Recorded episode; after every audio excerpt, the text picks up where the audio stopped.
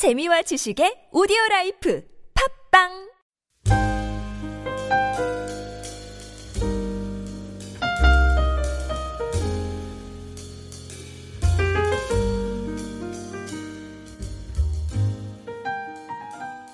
어, 본문 말씀의 핵심은 안식일에 관한 논쟁입니다.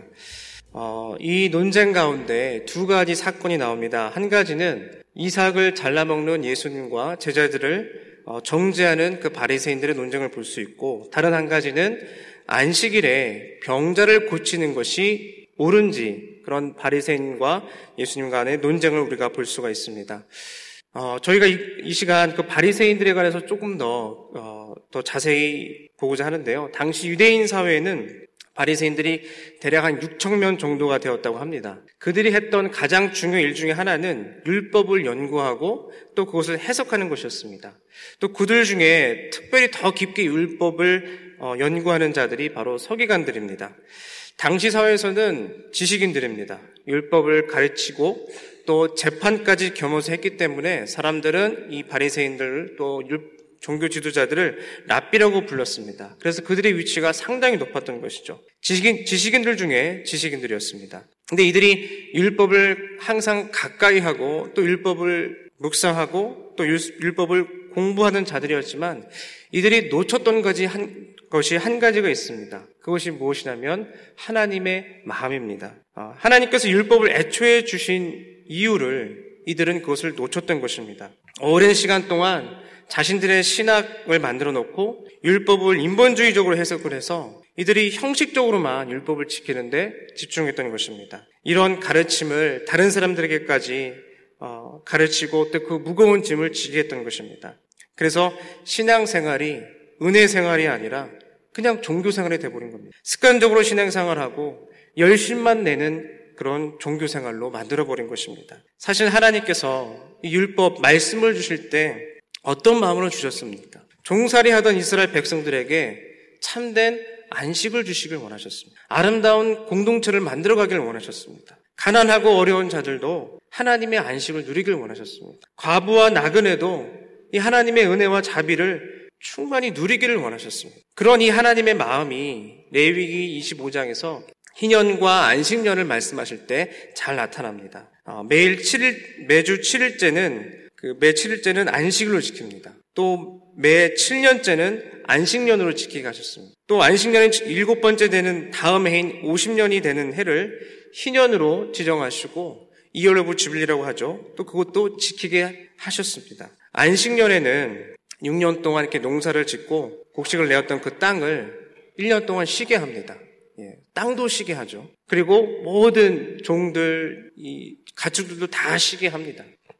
이러한 시간을 갖게 함으로 땅의 지력을 회복시켜서 생산성을 갖도록 한 것이죠. 하지만 근본적인 이유는 하나님과 보다 깊은 영적인 교제를 나누도록 하기 위함입니다. 안식, 안식 년에는 율법을 낭독하게 하고 하나님을 경외하는 방법을 알려줍니다. 그래서 참된 안식은 하나님과의 깊은 영적인 교제인 것이죠. 찬양이 깊어지고 또 기도가 깊어집니다. 이 안식년에는 평안과 기쁨을 하나님께서 허락하셨습니다. 특별히 농사를 쉬기 때문에 더 풍성한 양식을 더 더해 주셔서 어, 먹고 마시는 일 때문에 안식년을 지키지 못한 일이 없도록 하신 것입니다. 의무감이나 형식적으로 지키는 것이 아니라 하나님께서 6년 동안 베풀어 주신 그 자비와 기쁨 가운데 하나님께 영광의 예배를 올려드리는 시간입니다. 또 희년에는 무슨 일을 합니까?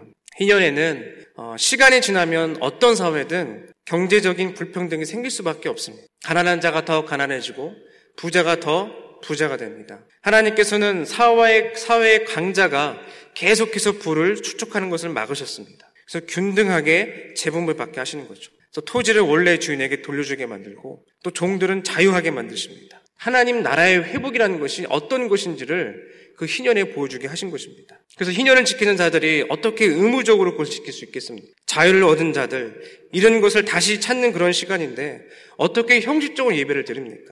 이날은 제사장이 나팔을 크게 붑니다. 빚진 자가 탕감받게 하시고 잃어버린 기업을 회복받게 하십니다. 희년에는 자유와 해방을 선포하는 그런 기쁨의 날입니다. 안식일도 마찬가지입니다. 이 이스라엘 백성들이 애굽에서 400년 동안 종사를 하면서 진정한 안식을 누리지 못했습니다.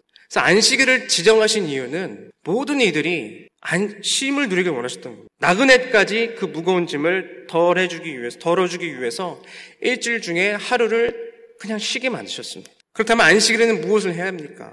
기쁨의 나팔을 불어야 합니다. 그 안식일이 나중에는 주님의 날로 바뀝니다. 그래서 그 주일은 예수님 안에서 참된 안식을 누리고 쉼을 얻으며 생명을 얻는 그러한 시간입니다. 다시 본문으로 들어오면 2절 말씀에 배고파서 이삭을 잘라먹는 그 예수님과 제자들을 정죄하는 바리새인들을 볼 수가 있습니다.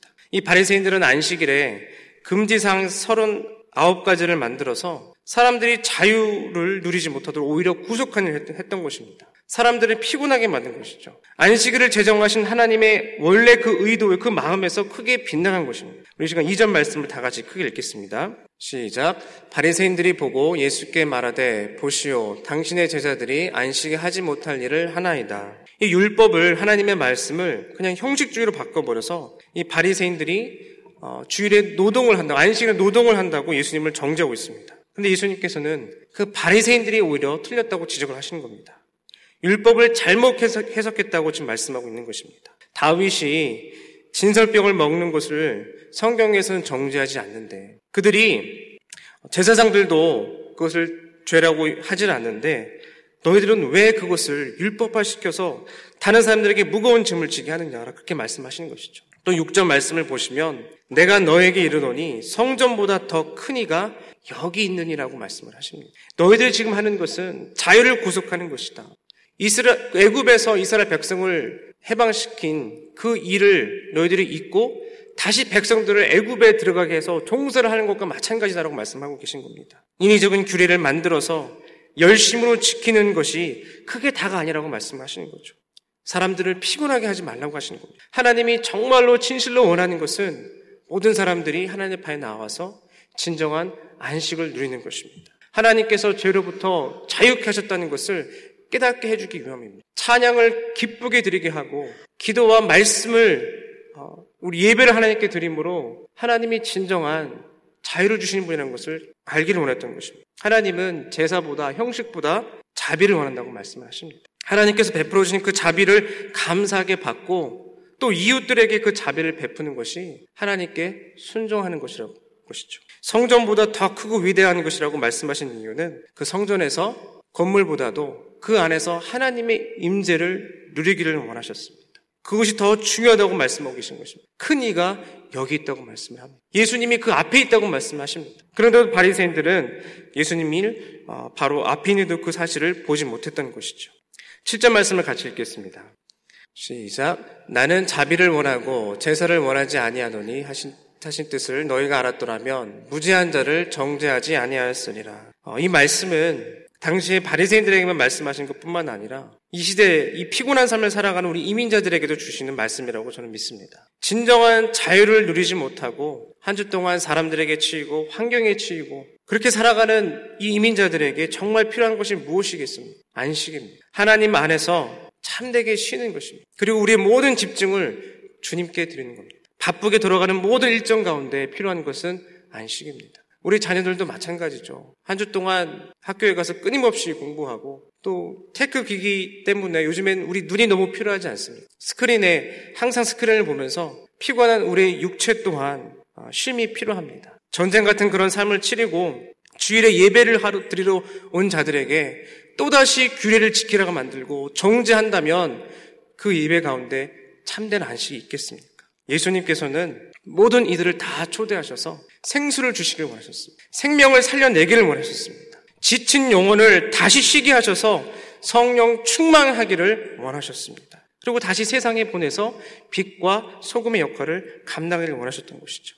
그래서 그 마음이, 하나님의 마음이 12절 말씀 보면 너무나 더 크게 드러납니다. 사람이 양보다 얼마나 더 귀하냐. 사람이 생명이 양보다 얼마나 더 귀하냐.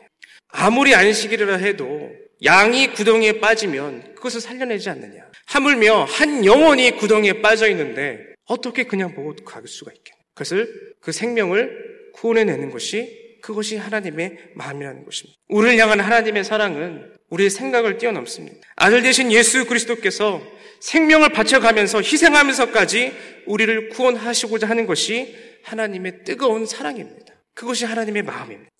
종욕에 빠진 내 영혼, 세상의 화려한 반짝이는 금과 은혜에 홀려버린 내 영혼을 건져내시길 원하는 것이 그것이 하나님의 마음일 줄로 믿습니다. 12절 후반부에 그러므로 안식일에 선을 행하는 것이 옳으니라. 안식일에 선을 행하는 것이 옳다고 말씀하십니다. 여기서 말하는 선은 어떤 착한 일이 아니라 생명을 구원하는 일입니다. 여기서 말하는 선은 전도하는 일입니다. 선교하는 일입니다. 병자를 돌보는 것이 선한 일입니다. 가난한 이웃에게 옷을 입히고 따뜻한 빵을 먹이는 것이 선한 일일 줄로 믿습니다. 이러한 선한 일이 우리 삶의 비전이 되기를 축복합니다.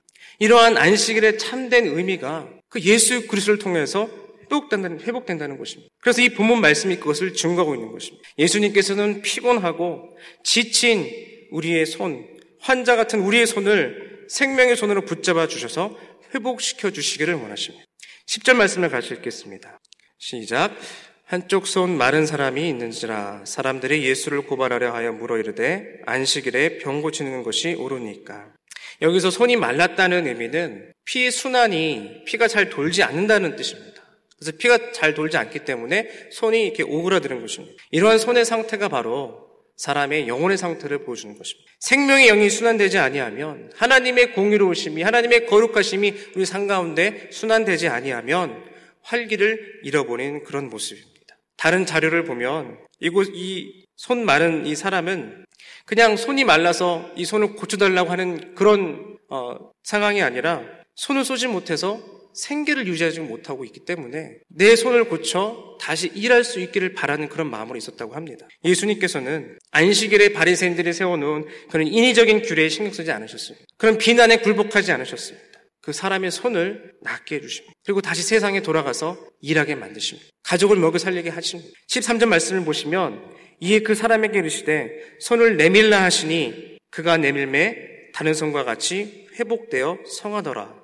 라고 말씀하십니다. 예수님께서는 메마른 손에 다시 피가 돌게 하셨습니다. 순환되게 하셔서 오그라졌던 그 손을 다시 피게 하셨습니다.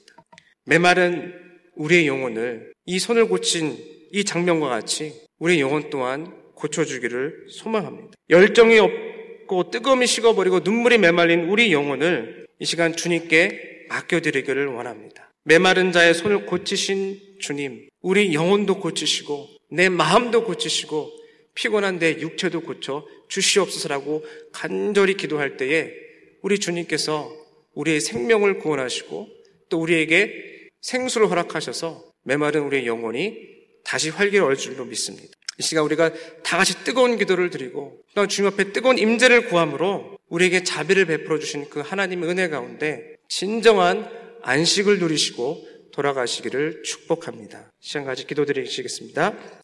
메마른 자의 손을 고치신 주님, 가난하고 병든 자들을 초대하셔서 생명을 주신 주님, 이 시간 저희가 주님 앞에 간곡히 매달리며 구합니다. 저 또한 고쳐 주시옵소서.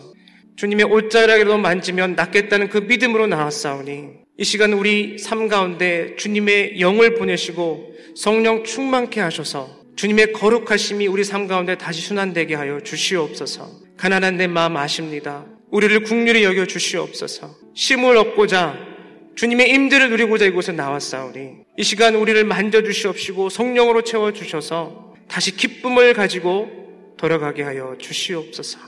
우리 가정으로 다시 돌아가서 그 가운데 생명을 일어나게 하여 주시옵소서. 외부 예배를 다시 회복시켜 주셔서 우리 삶 가운데 선한 일이 충만케 하여 주시옵소서. 다시 전도하게 하시고 선교를 위하여 기도하게 하여 주시옵시고 우리 배우자를 위해서 또 우리 동역 식구들을 위해서 다시 선한 일을 할 수 있도록 우리 가운데 능력을 허락하여 주시옵소서. 감사드리며 예수님 이름으로 기도드리옵나이다. 아멘.